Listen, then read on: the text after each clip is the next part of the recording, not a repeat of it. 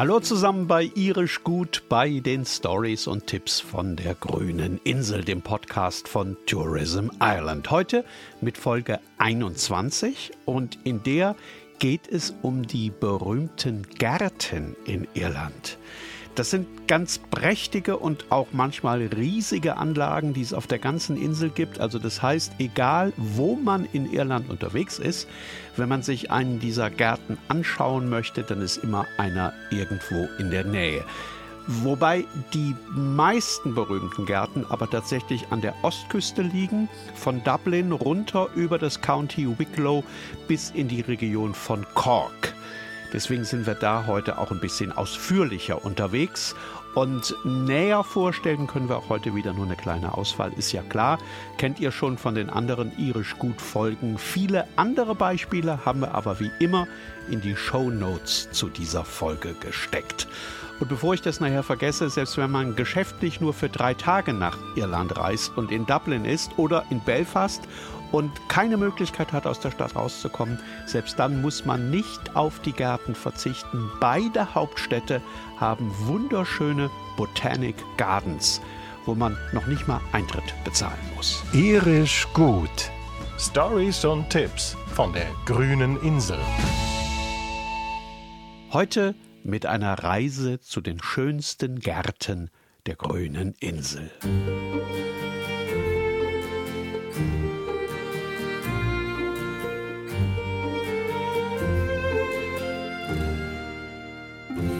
Wenn man zurückschaut in der irischen Geschichte, dann erkennt man, die Iren waren schon immer ein Volk, das hart arbeiten musste, um sich das Überleben zu sichern. Das ging lange Jahrhunderte nur mit Fischerei und Landwirtschaft und beides sind klar keine Beschäftigungen, die einem viel Muße für andere Dinge lassen. Für die Anlage und später dann für die Pflege eines großen Gartens fehlte den Iren lange Zeit einfach die Zeit, der normalen Bevölkerung sowieso und dem Adel ebenfalls. Die irischen Könige waren ja dafür bekannt, dass sie sich nahezu immerzu in den Haaren lagen.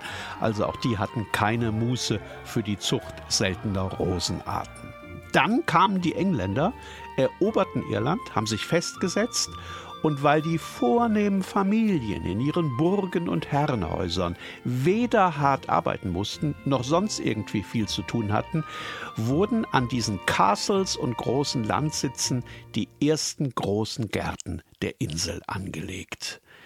Die Engländer in Irland kannten das ja auch schon von zu Hause, deswegen halfen diese Gärten natürlich auch ein bisschen gegen das Heimweh und deswegen gab es auch damals schon Händler, die sich auf Samen und Setzlinge spezialisiert hatten, die sie aus allen Ecken des großen Kolonialreichs bezogen haben. Und das ist der Grund, weshalb in den Gärten Irlands schon immer auch Pflanzen wuchsen, die sonst nur in Asien vorkommen oder in Australien oder in Neuseeland oder in den USA. Und weil der Golfstrom in Irland noch immer für ein sehr mildes Klima sorgt, wachsen diese Pflanzen in den Gärten dort noch immer.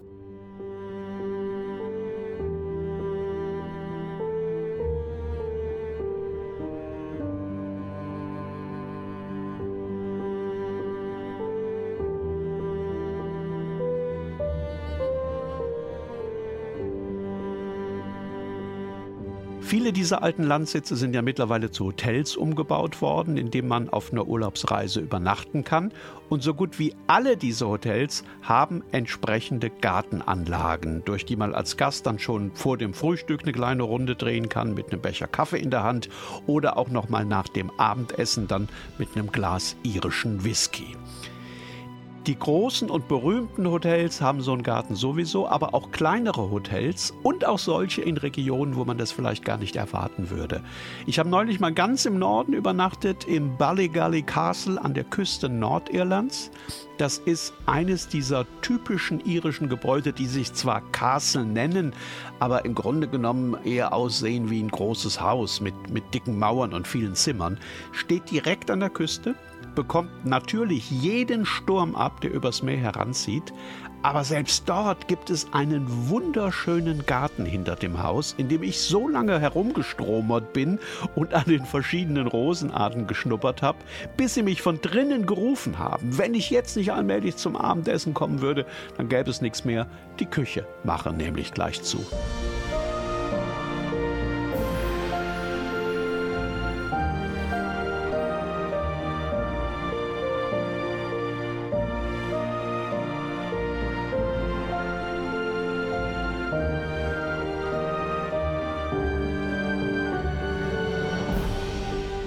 Vorhin habe ich ja schon kurz erwähnt, dass man zu einigen der berühmtesten Gärten kommt, wenn man von Dublin aus Richtung Süden fährt.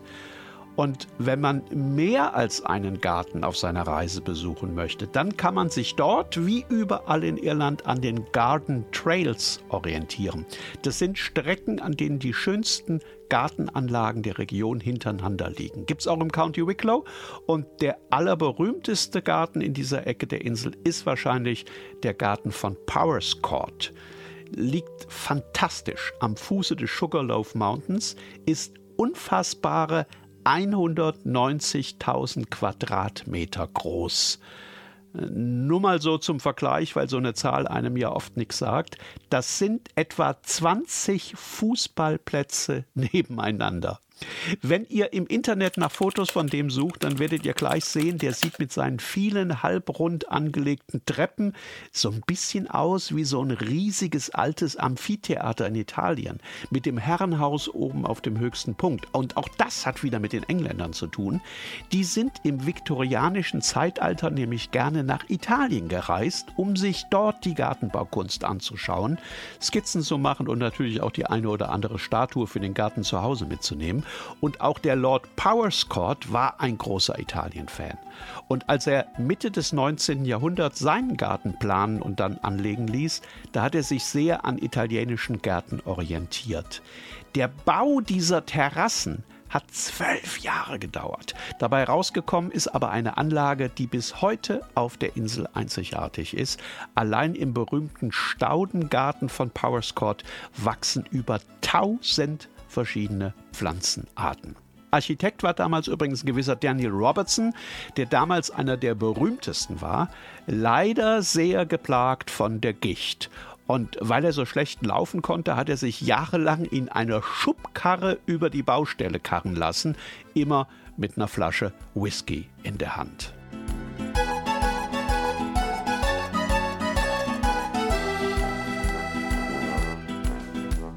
Und wo wir gerade bei skurrilen Anekdoten sind, in den Gartenanlagen von Powerscourt gibt es auch einen Tierfriedhof. In den Reiseführern steht, dass da die Hunde der Schlossherren bestattet seien. Das stimmt. Zwischen den Azaleen und Rosen wurden aber auch vier Ponys beerdigt. Und die Lieblingskuh der Powerscourts, die in ihrem langen Leben 17 Kälber geboren und fast eine halbe Million Liter Milch gegeben hatte.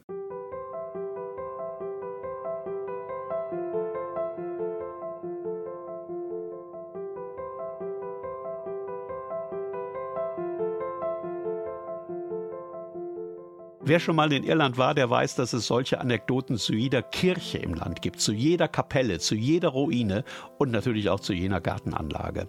Wenn ihr in einem der großen Gärten unterwegs seid, dann schaut doch mal, ob ihr eine Führung mit einer der Gärtnerinnen mitmachen könnt oder mit einem der Gärtner.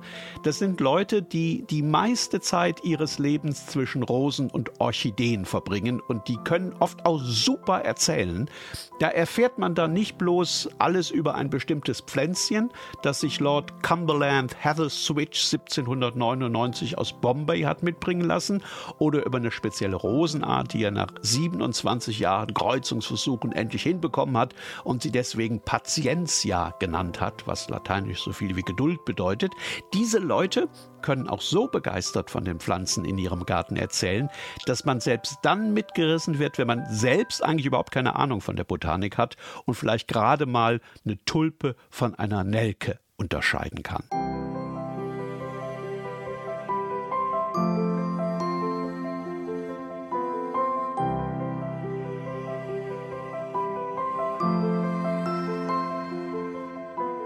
Powerscourt ist ein wunderschöner Garten, aber auch Mount Usher ist unbedingt einen Stopp wert, beziehungsweise auch ein Umweg.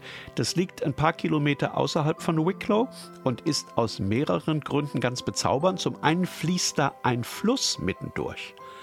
Und zum anderen ist der Garten von Mount Usher vor Pi mal Daumen 150 Jahren nach einer bestimmten Philosophie angelegt worden. Lange Zeit waren die Gärten in ganz Europa ja nach sehr strengen und sehr formalen Regeln geformt. Da musste alles symmetrisch sein, jede Hecke wurde gestutzt und wenn links vom Weg zwei Beete mit Tulpen waren, dann mussten auch rechts vom Weg zwei Beete mit Tulpen sein. Der Mount Usher Garden war einer der ersten in Irland, der nicht aussah, als sei jedes Blatt und jeder Halm mit der Schere zurechtgestutzt. Der wirkte schon immer eher wie ein ganz natürlicher und eher zufällig gewachsener Urwald. Was er natürlich nie war und was er bis heute nicht ist. Natürlich ist auch hier alles sorgfältig arrangiert und gehegt und gepflegt. Man sieht es aber erst auf den zweiten oder dritten Blick oder vielleicht sogar überhaupt nicht. Und genau das haben die Architekten des Gartens so gewollt.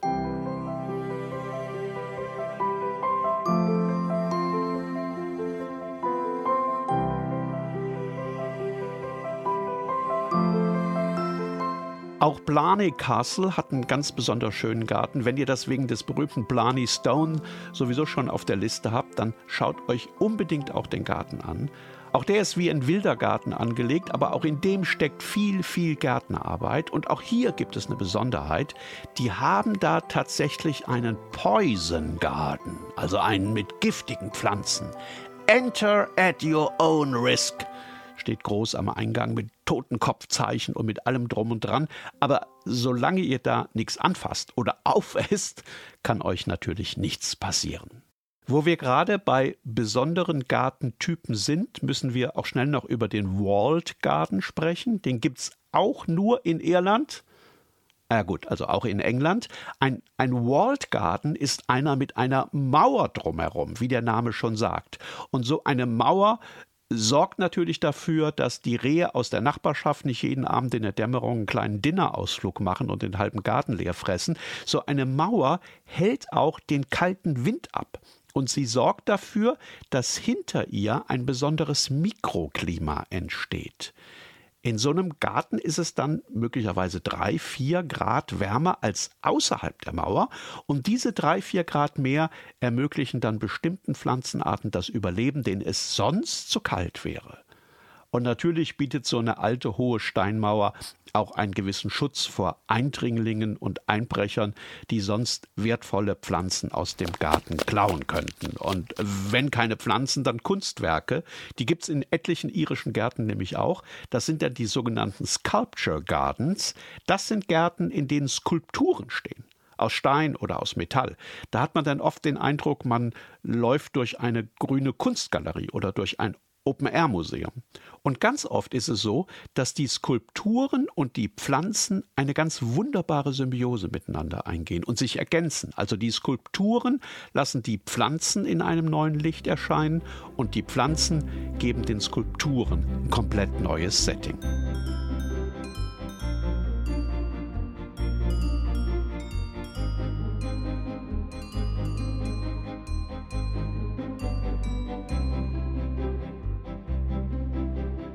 Jetzt muss ich euch zum Schluss noch von einem ganz besonderen Gartenerlebnis erzählen, das ich gerade neulich erst hatte in der Nähe von Dublin auf der Howth Peninsula.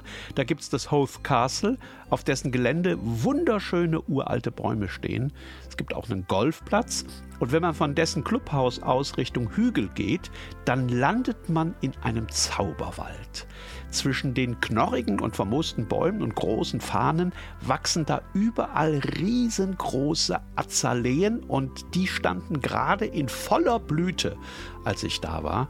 Ich bin dann da spazieren gegangen über so einen ganz schmalen Pfad und habe irgendwann nur noch zwei Farben gesehen. Das dunkle Grün der Bäume und das Rosarot von Millionen Azaleenblüten. Das war tatsächlich so, dass ich mehrmals stehen geblieben bin, weil mich das komplett geflasht hat.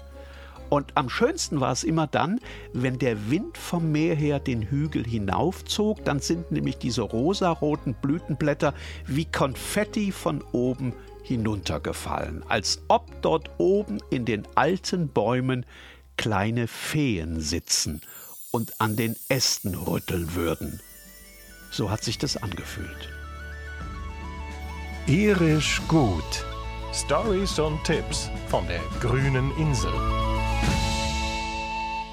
Das war die neue Folge von Irisch Gut von den Stories und Tipps von der grünen Insel. Wir haben, habe ich ja schon gesagt, wieder viele Links in die Show Notes gestellt.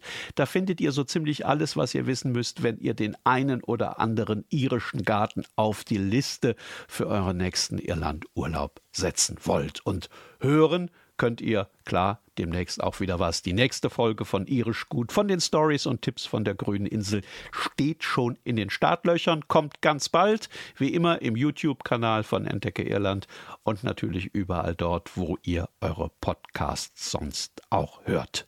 Macht's gut, cheers und goodbye.